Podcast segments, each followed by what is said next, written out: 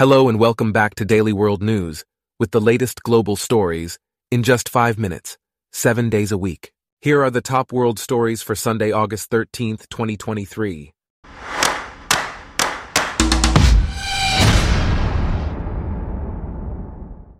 Today's episode is brought to you by Blogcast, your personalized audio feed, available on iPhone and Android. Ukraine border guards have placed a new sign on Snake Island, marking the early hours of Russia's invasion when a comrade on the strategic Black Sea outcrop used a choice phrase to refuse to surrender to a warship. This phrase has become a national slogan, depicted on Ukrainian billboards, t-shirts, and even a postage stamp. On June 30th, Russia abandoned Snake Island after taking heavy losses trying to defend it. Now, Ukraine is pressing ahead with a counteroffensive. In other news, Virgin Galactic's first space tourists had a surreal experience on Thursday.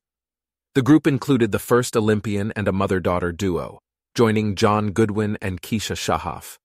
Separately, Russia and India are in a lunar space race to see which of their respective uncrewed spacecraft will land on the moon first in a couple of weeks.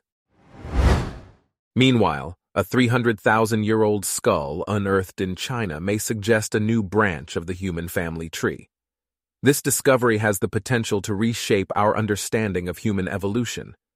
Additionally, the International Whaling Commission has released its first extinction alert for the critically endangered vaquita porpoise. This highlights the urgent need for conservation efforts to protect this species.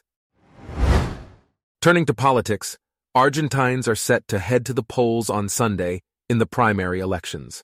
Voters are expressing their anger at inflation and a cost of living crisis. The primary is obligatory for most adults, with each person getting one vote.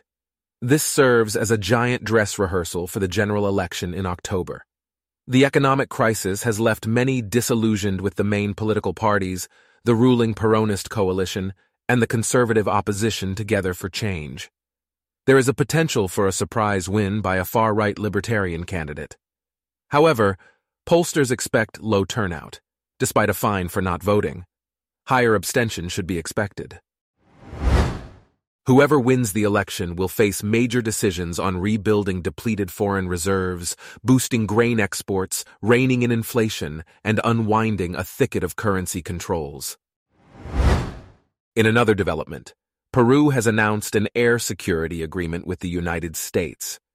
This agreement aims to stop planes belonging to drug gangs from entering Peru's airspace.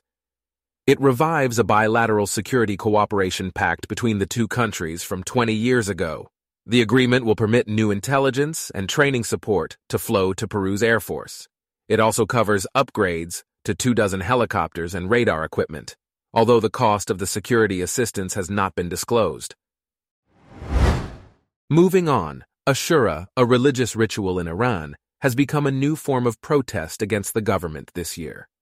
Even secular people are participating in its stylized rituals, which range from street processions to theatrical reenactments and food handouts organized by neighborhood committees. The widespread politicization of Ashura, directly targeting the rulers of the Islamic Republic, has rattled the authorities. They have warned that the protest tone is making our enemies happy. In Germany, wolves, once confined to fairy tales, are making a comeback. This has stirred a debate about their return, as Germany is densely populated and has few large contiguous natural areas. Conservationists argue for their protection, while others believe they must protect the grazing animals. Shifting focus to ocean conservation, a nonprofit dedicated to this cause has raised concerns about China's recent fishing ban. They claim that it amounts to little more than a PR stunt, as the country allegedly doesn't fish much in the recently banned areas.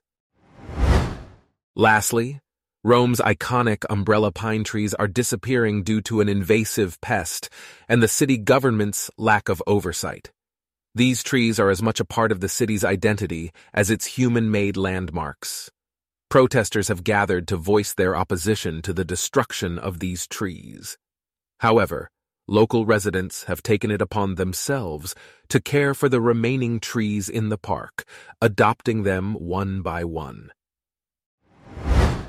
Our top world stories for today are brought to you by Blogcast, your personalized audio feed.